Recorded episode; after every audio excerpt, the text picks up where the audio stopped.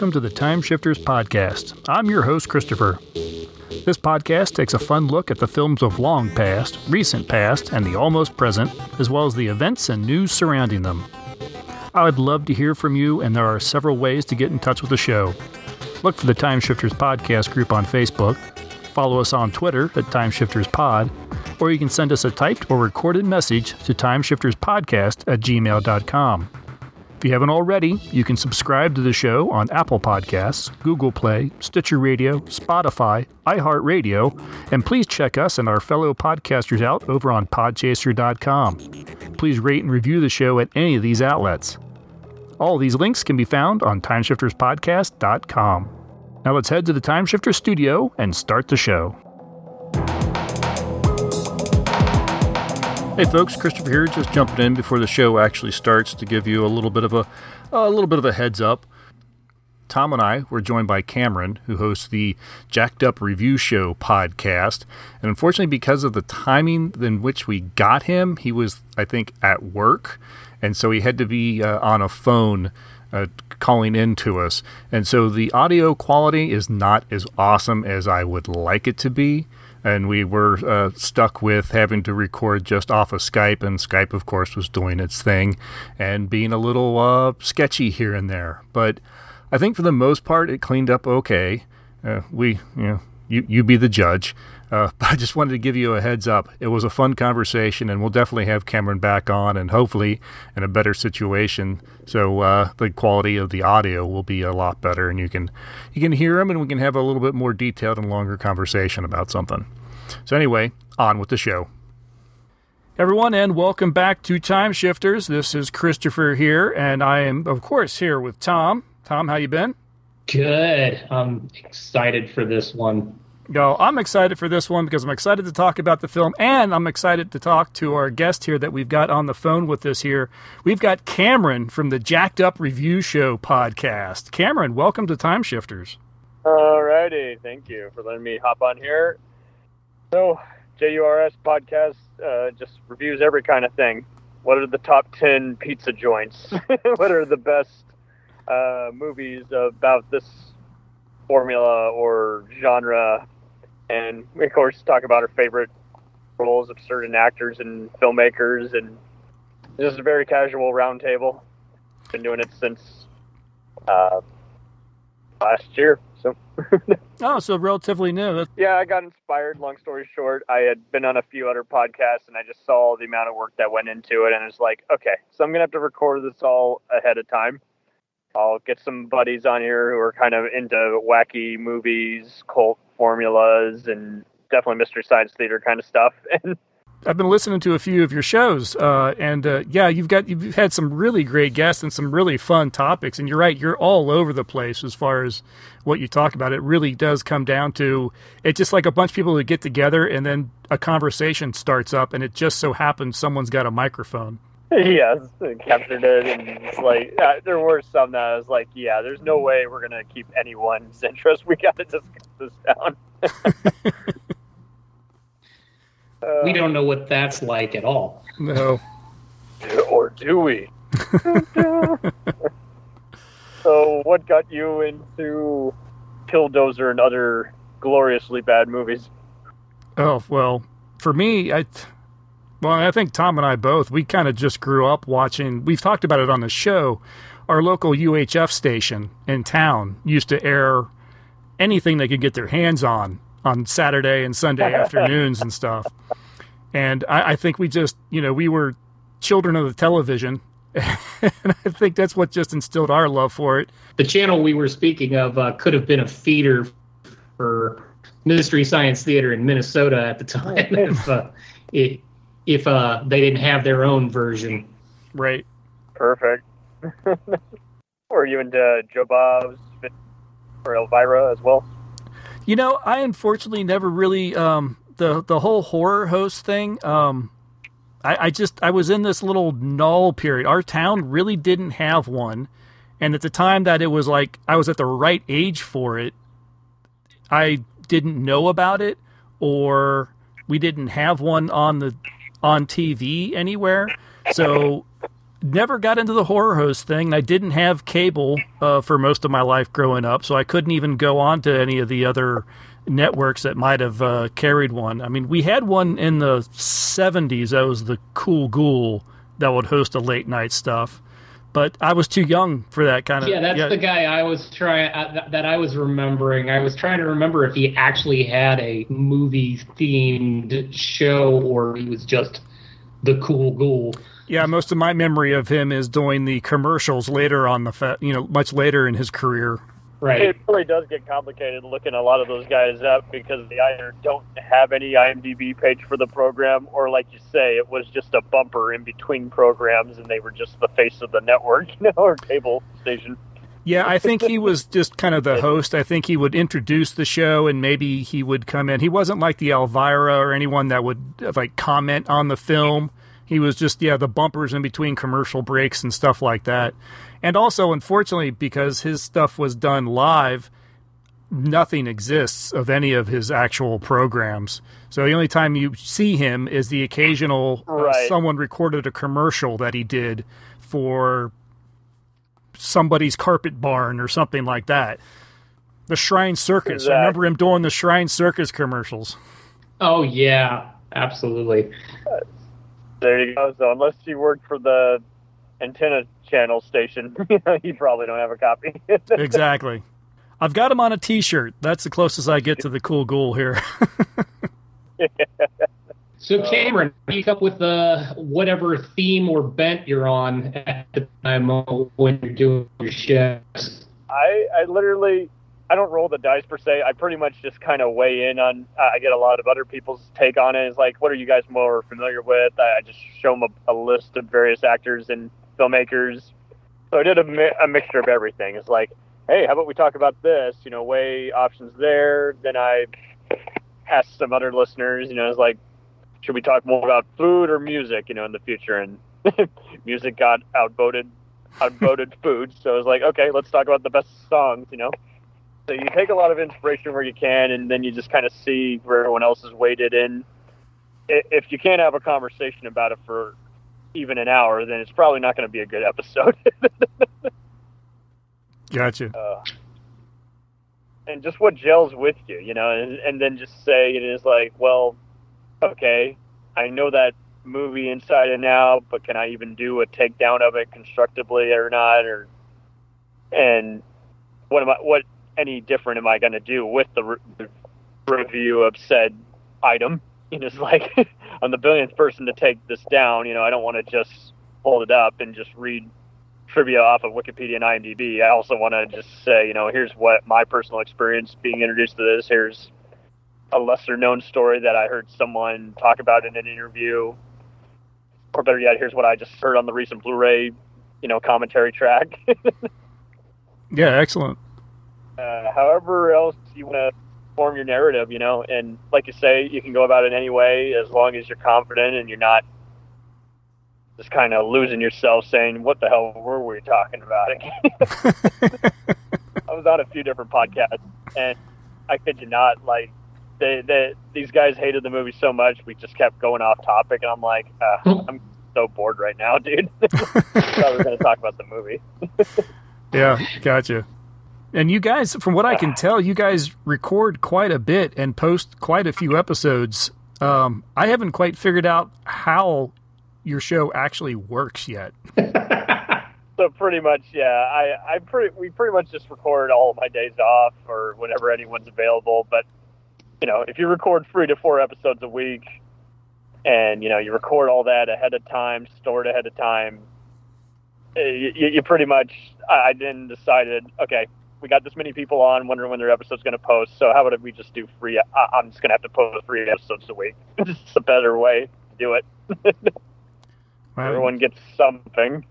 yeah, no, no good. Yeah, Tom, you don't you don't see this. He added to me to a uh, a, a group chat on Skype because I'm going to actually join him on an episode next week. And uh, it just seems like every day, hey, okay, there's going to be a call. There's going to be a call. I'm like, it just seems like a free for all. Whoever happens to be able to show up just dials in.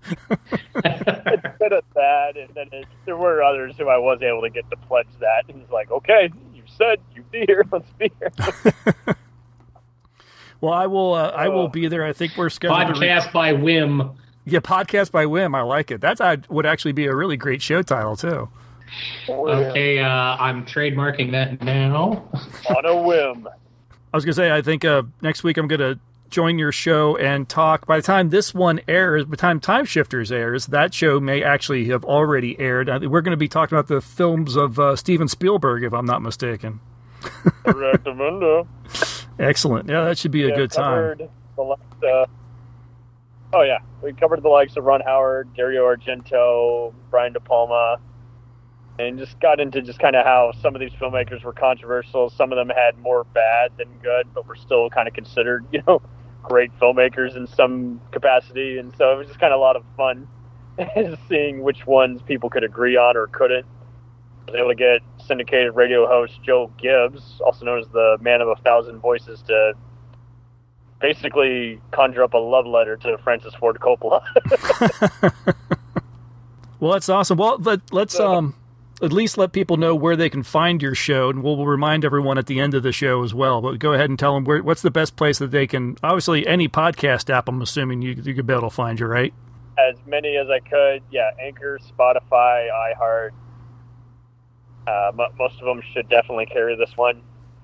Um, more or less, uh, what especially what what's great about these is again just uh, update on all the platforms: Instagram, Twitter, and Facebook. So I mean, someone's going to see it in some podcast group. Yeah, exactly. And I'll make sure there's a link in the show notes here so people will be able to find you real easy. Okay, I appreciate it, my friend.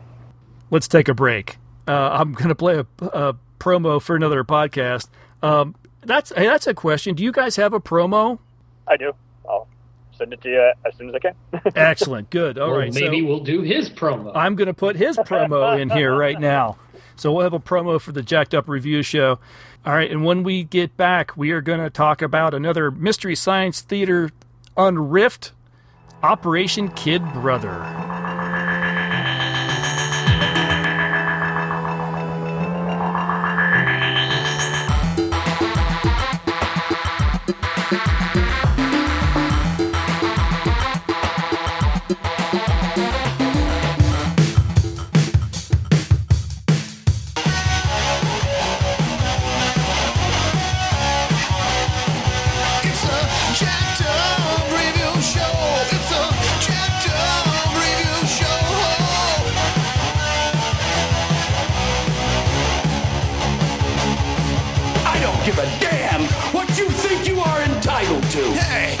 Entitled to see movies that don't suck.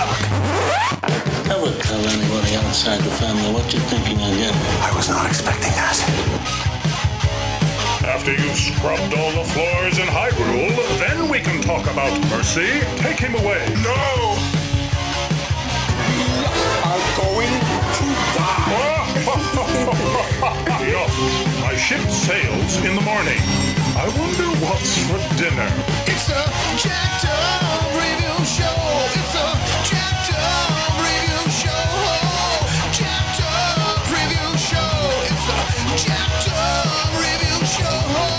Join your host Cam Sully each week as he chats with special guests to discuss many an insane movie and numerous cult TV phenomenons.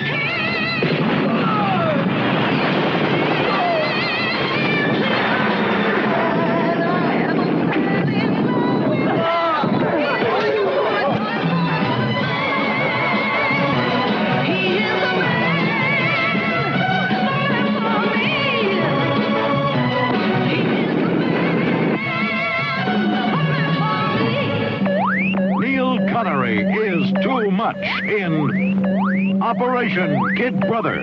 Operation Kid Brother is too much for one mother.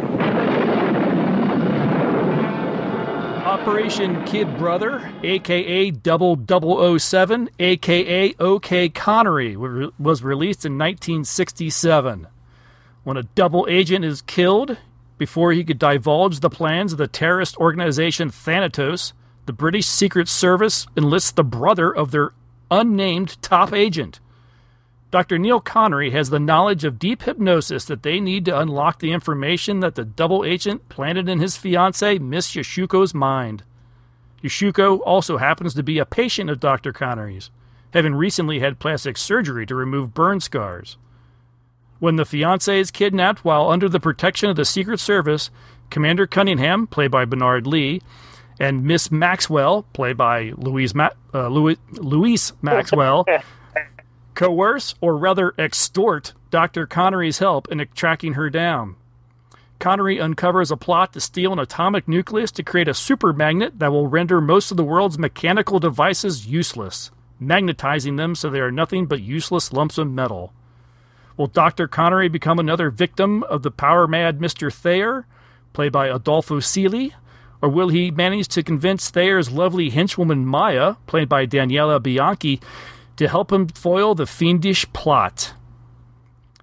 As I've mentioned with a few names here, the film's cast includes several actors from the Eon Productions James Bond film uh, series. From Russia with Love, Daniela Bianchi, uh, who played Tatiana Romanova. Romanova. It's been too long since I've seen the film. I don't know how she pronounces it, how the character pronounced her name. Thunderball's Adolfo Celi, who played Emilio Largo. Uh, Anthony Dawson appeared in Doctor No, and of course Bernard Lee was M, and Louise Maxwell was, of course, the faithful Moneypenny.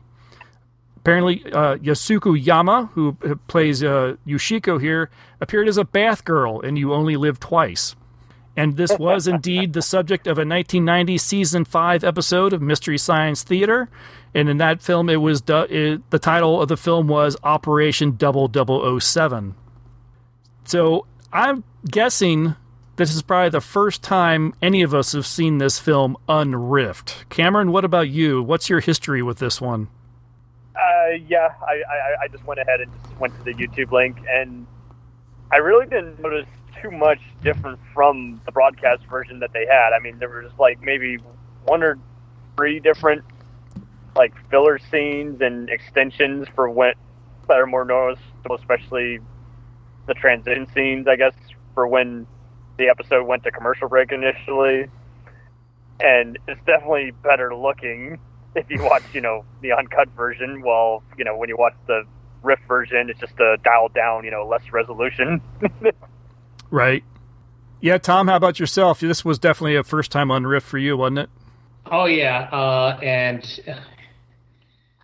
you have to thank Mystery Science Theater for cutting this thing up because um, the parts that the parts that are missing, um, I believe actually Crow makes fun of it at one point, or actually all three of them were making fun of. Uh, there was the scene where they're trying to take. Uh, the woman they're trying to lower her to the ambulance and they are going step by bloody step to load her up, and that was what they showed. If you watch it uncut, it's even longer. Yeah. Oh my. Yeah, this thing I think runs like an hour and 40 some minutes. hour hour 45. Something like that, and the the plot definitely kind of gets lost by the time you start seeing all the female fighters, you know, raiding the van, like you say, and it's just like, okay, I don't really know where this plot's going, but I'm just waiting for the next, you know, fight scene or espionage moment. yes.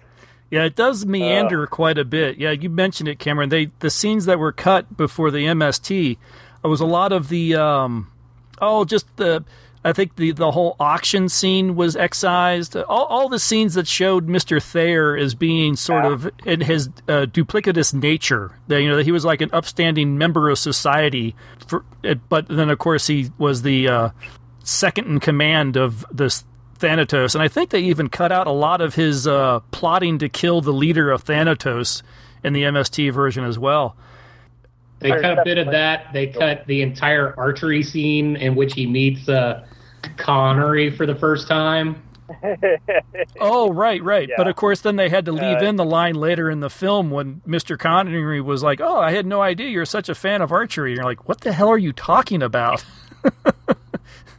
Well, and you also, by cutting out that sequence, you lose where all of a sudden the archery uh, companions at the end of the movie during the climax are, are there. You have no idea why they're there or where they came from. yeah, that's true. It also begs the question because these are his archery buddies, and yet they were willing to sign up uh, for a thing that they didn't know anything about where they were going to die. right. The, the, there anything in the contract that said suicide mission, you know, NDA form. Well, this whole movie is filled with lots of uh, questionable motivation for our characters. I uh, Cunningham, you know, M, effectively keeps blackmailing Connery into doing his uh, doing his work and threatening him with you know reactivation in the military and either does this mission or he gets reactivated then court martialed was pretty much his options it it makes you wonder does what what's he got on James Bond if that's how they do exactly. business Yeah. I, this whole movie is like breaking the fourth wall at the time. It's like because they're using yeah the aliases of the actors, or implying that somehow unofficially set in the same universe as Bond, and that he is like the actual brother of Connery slash 007. It's just like okay, uh, did anyone? You know, was there a translation dubbing issue, or was everyone involved with the film having too much fun? it's uh it it'd be meta in like some Uh. alternative universe Right. Uh, by by this logic, uh, the 1967 Casino Royale might as well be part of the Bond canon.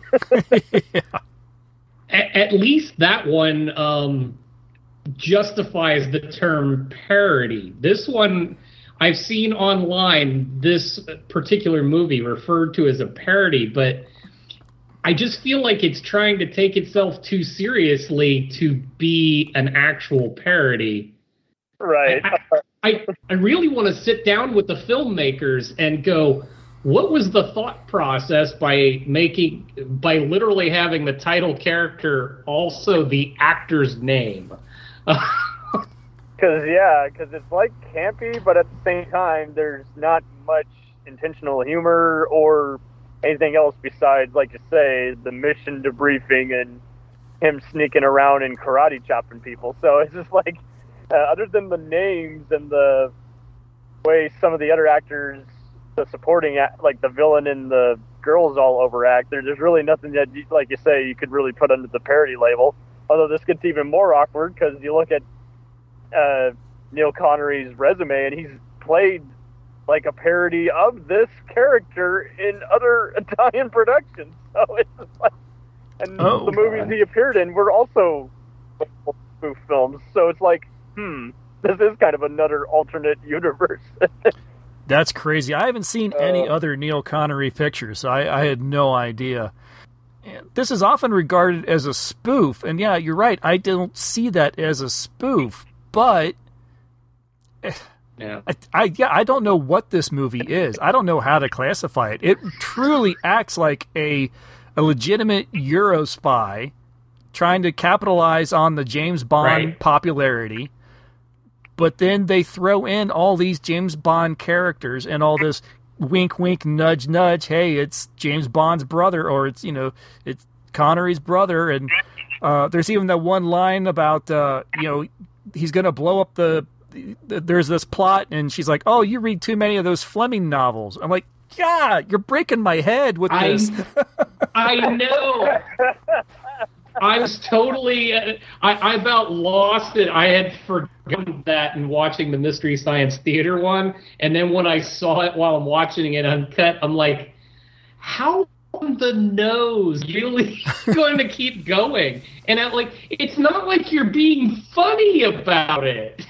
no, Yeah, I, I don't know if it was so much the actors weren't given notes by the filmmakers or what. It's one of those. I think they. Uh, I can definitely tell from uh, the act uh, Bernard Lee's face. He's like he's so used to playing him. He's like, yeah, it is what it is. This is just a free vacation to Greece, you know. and uh, Maxwell is kind of interesting because she kind of.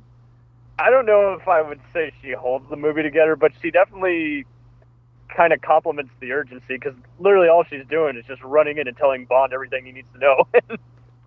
Did they even Hey. call him Bond? I don't remember. no, his his character's like- name was Connery. it's just Connery. Yeah, Neil Connery, Doctor Neil Connery. like, geez, okay. Um, it it was cool seeing Uh. Moneypenny running around with a machine gun. yeah, when is that going to happen? So I guess you could say you wouldn't call this a parody, but it's definitely a sarcastic kind of movie. Ooh, sarcastic maybe. I like that. That's as about as forgiving as I guess you could get. Yeah, because I mean, this is kind of like when you talk about Paul Verhoeven's movies, and it's like, well, some of that satire, hit, you know, uh, is the nail in the coffin, and the other stuff, yeah, no, I wouldn't call that satire. I just call that a bad movie. So it's just like the, this movie is just at least mindless enough and goes fast enough, other than the lesser moments that you mentioned, that you just kind of just forget about it. It's like, yeah, this is definitely a party movie, but this is kind of the movie you get out if you don't want to watch some of the lesser James Bond movies and the far more unfathomably bad Euro spy knockoffs. So it's just like, hmm, well, I'm either going to put up the this on Rift movie here as a fun Easter egg for when people should have already left and it's two in the morning, or if, like you say, it's like, well, this is a kind of an underrated MST3K episode. Yeah. Like, I'm one of those guys. Most people like the features and disaster movies. I was always kind of into the sword and sorcery, fantasy, and sandal kind of epics, and definitely the Euro spy stuff. And it never, they, those two genres never got talked about enough on the show because I don't know if the episodes only ran a few times due to movie rights issues or what, but I just always had more fun with those. and the post-apocalyptic movies. Oh yeah, sure. Well, I've been on a uh, Eurospy kick the last couple of weeks. I've just been in the mood, and I've been trying to dig up as many as I can and, and watching them, kind of working myself up to this one. And I've seen some great ones, but uh, yeah, Cameron, like you said, there are some really bad ones too, and I've I've stumbled on a few of them as well. I think this one I'd put I put somewhere in the middle. I have to say, you know, despite that, yes, it is a little overlong, and you don't know how to classify it. I didn't hate it. I didn't think it was bad. It was weird, but it was kind of fun in its own way. I it used to it. entertainingly weird. Um, because I'm going to throw this out here right for everyone. I need everybody's input right now. Here we go. Tell me, what did radioactive rugs made by blind people have to do with anything? I, I can't answer. It was a red hair. Just red hair. It took him to Munich. I don't know why. Connery's a plastic surgeon. They made him an agent and in five minutes they gave him a machine gun and put him in the middle of a firefight. What the hell? Yeah, it's like he. You wonder if the surgeon is just like a. Again, his cover, or if he literally is, you know, did learn to become a surgeon, and it's just like, because like you say, he's doing all this stuff. It's like it has nothing to do with stitching or doctor title or anything. It's like, and then you throw it in out reading. It's like you do wonder. Is like, were the Italians just having too much fun and just not fact checking this back in the day, or I'm I guess- gonna give them. I'm gonna give them a just a hair of credit that um, because Bond himself was a member of the Royal Navy, Navy, and that's how he got into MI6 or whatever. Um, they did kind of allude to some sort of military history for Connery, like somehow he was in the military and that's how he got his medical license or whatever. So that was a past thing. So they're re- they're re-engaging his services to Queen and Country. Yeah. Well, more or less. I mean, like say, I mean, unlike other knockoff movies, it doesn't go to the bottom of the barrel and just like steal scenes wholesale, or even take stock footage from other movies. Like they flat out just the archery and other because it's so fast and it's creative with all the other nonsense.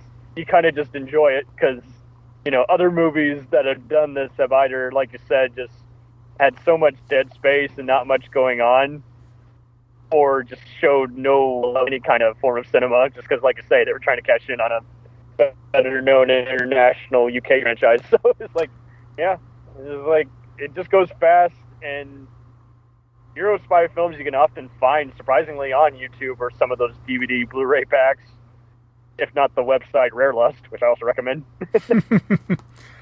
Yeah, I was going to mention that this movie, considering what it's doing, the whole weird meta Bond, not James Bond brother stuff, you would expect something to be made kind of on the cheap. This was not a cheap film. This is like a full blown production. I mean, going to locations, uh, big, expansive, multi stage sets, and you know the yachts and and all this. I mean, this a budget went into this. This was someone's actual like Yeah. we're going to make a big movie. They they actually avoided using the toy helicopter. Yeah. it's surprising. It's like I guess you could say they just didn't want to bother paying that many effects artists. They just wanted to have just a fun, like kind of the first free Connery movies, just kind of just be more stealthy. Now, now for for another uh, little poser to you guys too. Um, Maya's character, she's she's essentially the female right hand of our baddie. Um, she is deep involved in um, everything the bad guy is doing, um, including uh, murder, uh, espionage, all of these things and because for whatever reason I, I- couldn't make any sense as to why he needed to kill the female crew, um, but because he's decided to kill the female crew, she gets off, and so do all the rest of them scot free. It's all good. Well, she did. She didn't actually actually kill anybody. That's all I've got. No, but you kind of get the sense that they were kind of brainwashed because it kind of sounded like that was the whole reason they needed Neil to begin with because he knew about mind control or something. I don't know. uh, who knows? Yeah, but that was Connery's department. Yeah, so I guess they were working for the villain or turning against him. Yeah, it, it does get very. uh, logic goes out the window in that subplot. So it's just like. Yeah, there was. There's not a whole lot of logic that went into this film either. You know, Tom, you mentioned you, you couldn't figure out what the radioactive rugs had to do with anything. I couldn't. e- This film opens with the whole uh, idea of, um, you know, oh, I I removed the scars from her face, and I also used hypnosis. at no point do you actually find out how the hell his hypnosis actually helps him take, you know, plastic surgery and take scars off a woman's face. No. But thanks for bringing yeah, it up. You don't know if they actually about it. Yeah, or if they were just randomly using random titles and saying, "Oh, that's a smart person department, therefore it makes sense." It's like, no, it doesn't make sense at all. I made it make less sense. uh, I, I got another one. I got another one. Why, why did we make a carnival float in the desert after luring away the military guys? That was someone's that was someone's male fantasy. Nobody was there. Couldn't you just take the damn truck? right. I mean, James Bond in general is a male fantasy, but yeah, that part especially is out there. It's like, uh, so was this their new headquarters? What is this? Are they circus freaks that have escaped and they're building their own playground in between shooting and espionage and killing off screen?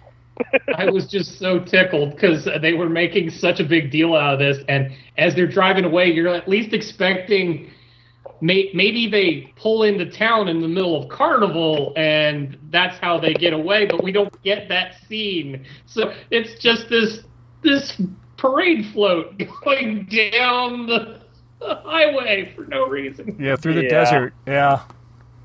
It, it, I can't find any trivia on this movie, but I do at three different times during it, either version of the movie kind of feel like maybe there was a firing of directors or something. I don't know. Mm.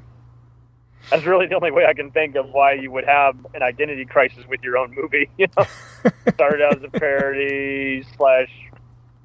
Now it's just acknowledging it's a ripoff, and now it's just like the only, like you say, comedy that remains is just just actors being named by their actual surname, and uh, just again all these actors that from the previous Bond franchise just playing roles that are basically the same as their iconic Bond roles. So it's like, yeah, I mean, I don't, I don't think it would even be have any charm if it wasn't made in Italy on the cheap, on the expensive, and you know, it would just if we made it, if we made something like this again, it would just be a very bad, confusing mess of a movie.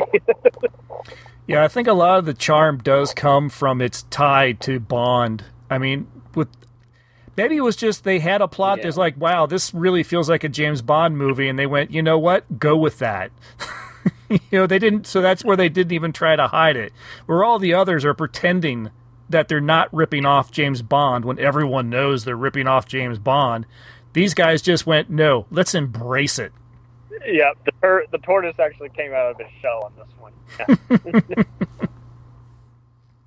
Yeah, that that's fairly apt. I mean, the, and, and that's what redeems this one. Uh, while it's not a true parody by any stretch, it, it is amusing that they're taking it seriously. Like this is a legit Bond film, and you're just seeing all the elements. So even if you can't appreciate it for all of its goofiness, it's fun to just sit there picking out the, ooh, I know that guy. Ooh, that guy hey, wait, they're playing the exact same thing they always do. right. I've seen some reviewers claim Neil's kind of bland. In all fairness, he doesn't really ever have time to ever develop his character. So I think he just was like, I'm just here to, you know, do what basically Bond is considered, which is this handsome, serious guy. Special set of skills. It's a shame that he uh, he wasn't able to dub his own voice. Uh, the, the films at the time weren't filmed with live sound, so all the sound was recorded in afterwards. Well, he was in the hospital with appendicitis or something during, when they were doing all the uh, the dubbing, and so he couldn't do his own voice. So they got an American actor to do his voice. So you really don't.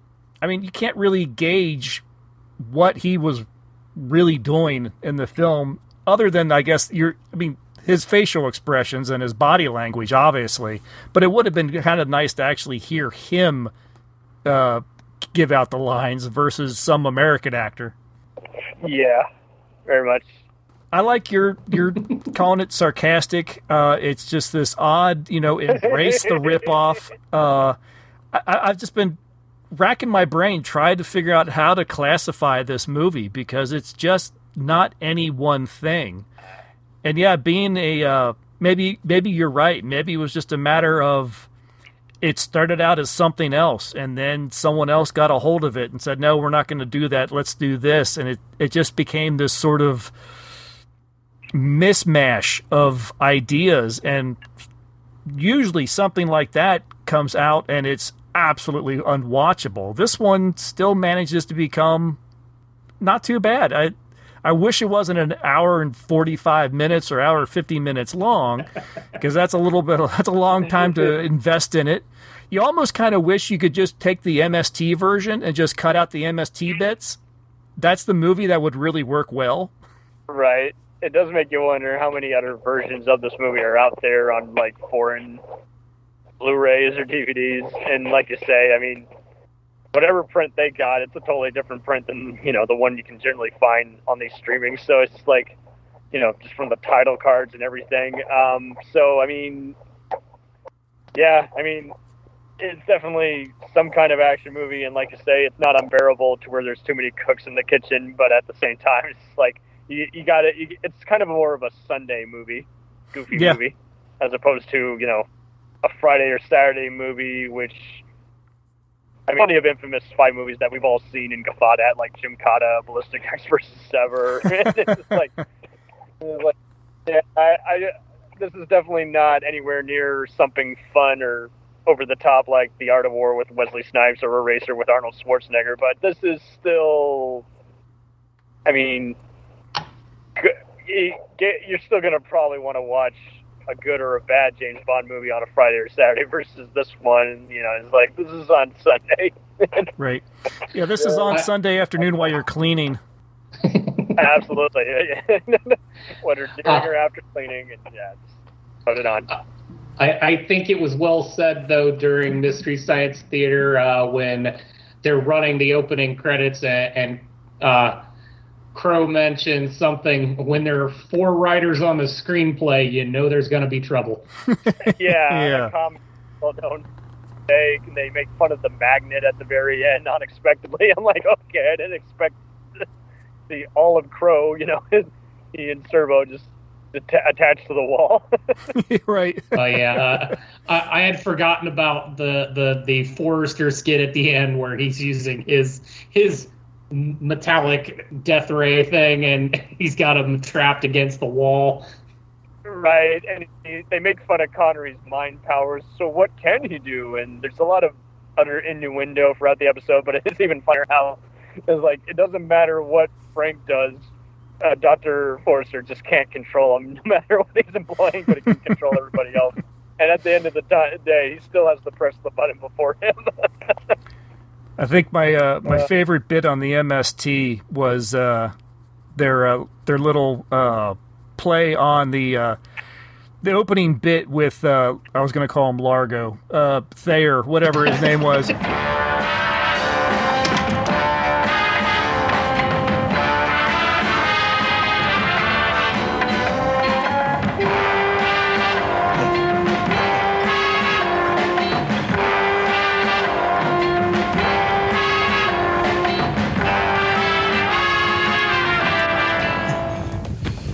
right, time for my daily back rub. Who's going to do the honors? Uh, Joel, none of us have working arms. I know.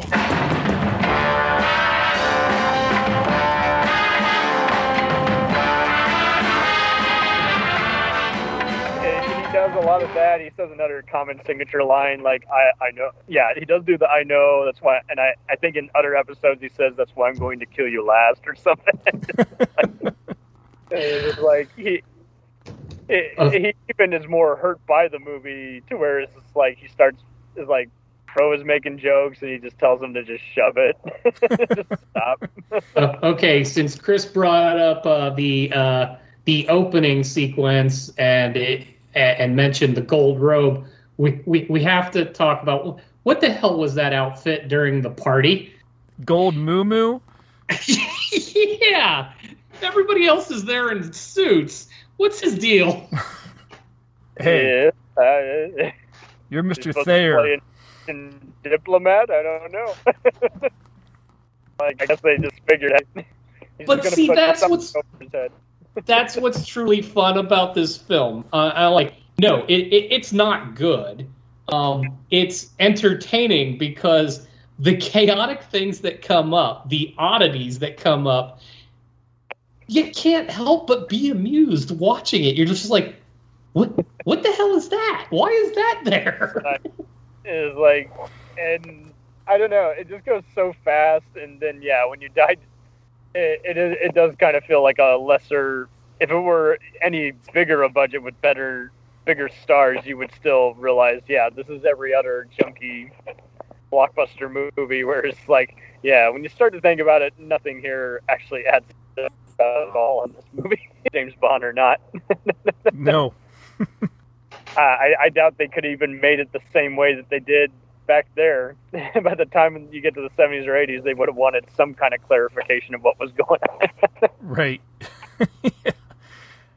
uh, what I think is funny though is we've all said that this film is just ridiculous, and none of us really know what it really is. But all, I think all three of us still walked away with it, kind of enjoying watching it. yeah, I think on a 10 star scale, you're going to definitely give it at least a 6 as opposed to the 2 or 3 star ratings on some sites. It's like, oh my god, it's not that bad. Yeah, no, Yeah, it's no. No, by any stretch, it's not unwatchable. Uh, it, it Yeah. it's amusing for exactly what it is, which is this peculiar oddity that just is in your face about the fact that it's a ripoff.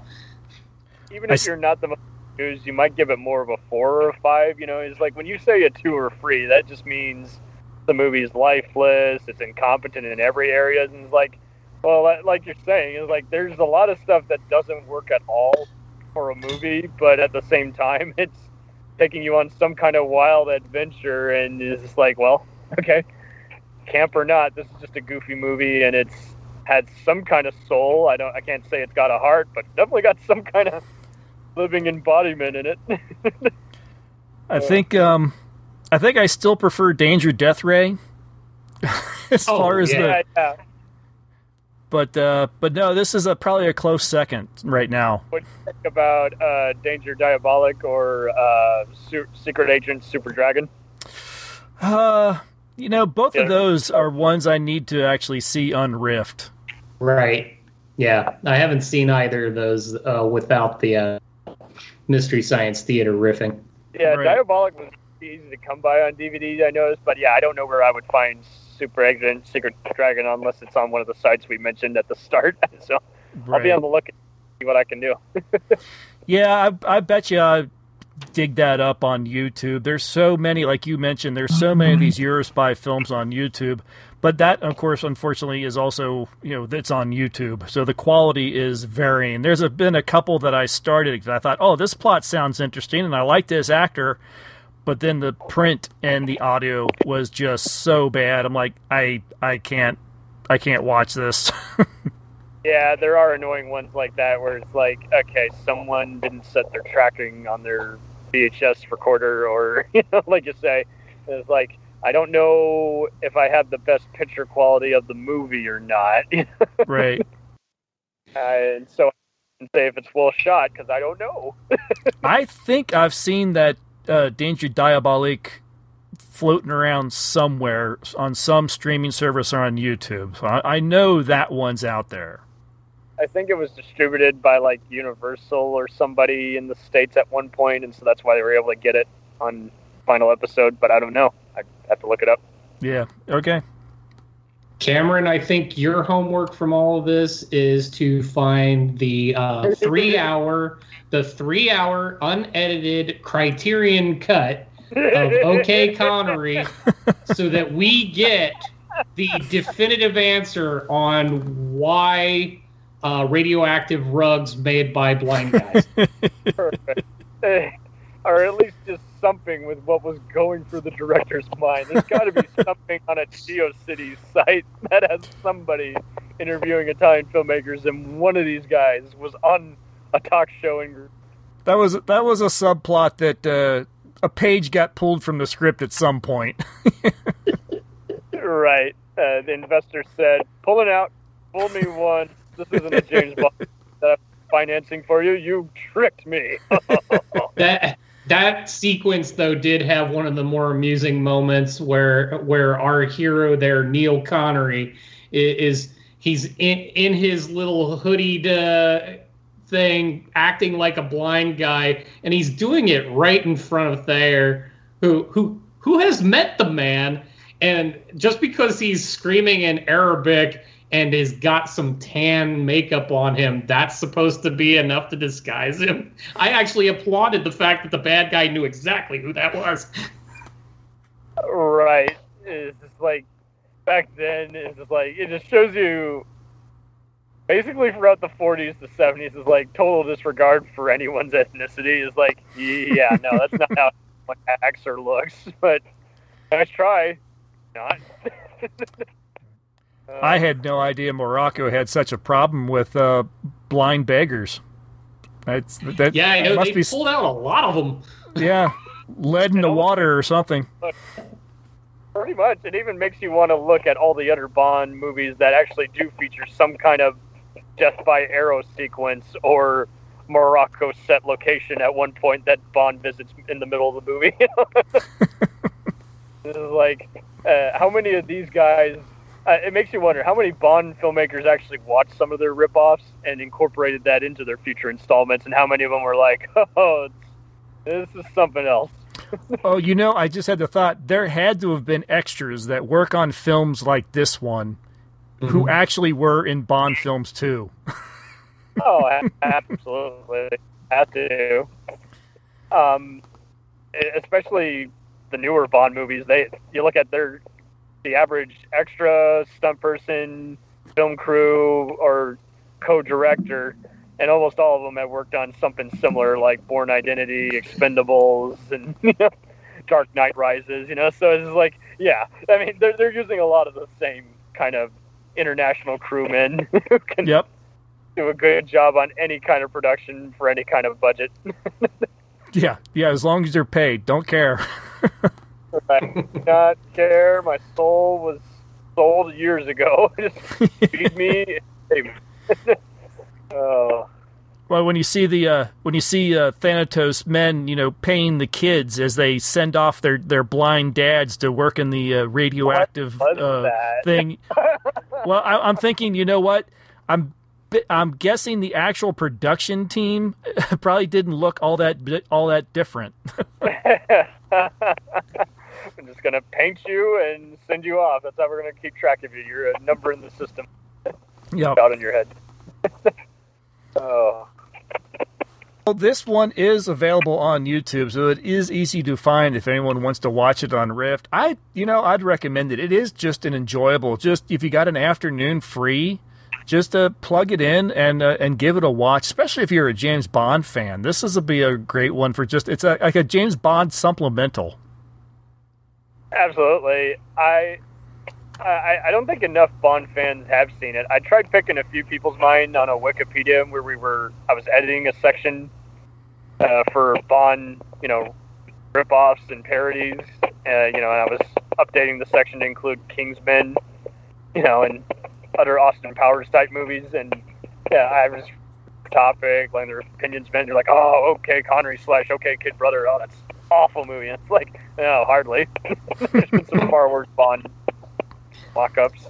Yeah, no. If you're if you're a Connery Bond fan, you should at least add this as your um, see where how the love spreads, whether or not it was actually intended that way. Right. Pretty much. Some movies you just can't help it. It's like, well, whatever it was, it's some kind of entertaining, even though it's not hitting all the marks. And when you do these kind of retrospects on these kinds of movies, I think in today's world, more people are going to like it because they either are used to seeing all different kinds of spy movies or they're used to seeing even spy parodies like in like Flint or even the show Archer. you know, it's like can't help but kind of say, yeah, well, it's a wacky 2 a.m. movie. Yeah. Whether it's on Adult Swim or not, doesn't matter. I'll watch it. Well, awesome. Well, Cameron, thank you very much for joining us and, uh, and watching the film and uh, and talking with us. This was a lot of fun. Yeah, this was dynamite, sir. Thank you so much. Because I mean, we're seeing kind of just the love of some of these goofy movies, Drifter on Rift, and uh, you know, like I say, some of those movies are just so damaging when you watch them on the show, and it's just like, yeah, no, there's just nothing, no way you're going to change my opinion on it. And then there's others where it's like, well, it's goofier on this rewatch. I might as well just watch it on cut just to say I did see it, Right. analyze it more. Yeah, awesome. Oh. Well, we will have to have you back on again someday, and we'll we'll try to make it on a day where you're not you. you're not stuck at work, so you can. Uh, Absolutely, and likewise, when if you're just feeling the need to talk about a certain subject, let's dial it up. I'll be on here. all right, excellent. Excellent. Yeah, well, that'll do it for this episode. We'll be back in a couple weeks with another made-for-TV movie, uh, I believe. Uh, we haven't discussed, we haven't figured out what we're going to watch yet, but we'll we'll come up with something. There's still lots to choose from. So, uh, Cameron, it was made for TV. kidding, Don't do that. No. So, Cameron, do you, is there a uh, like I said? I'll put a, a link in the show notes so everyone can find your podcast. I recommend everyone go check that out. Um, with that, I guess we'll just go ahead and uh, say goodbye and, and thanks very much for listening. So, uh, see you, everybody. Absolutely. See you.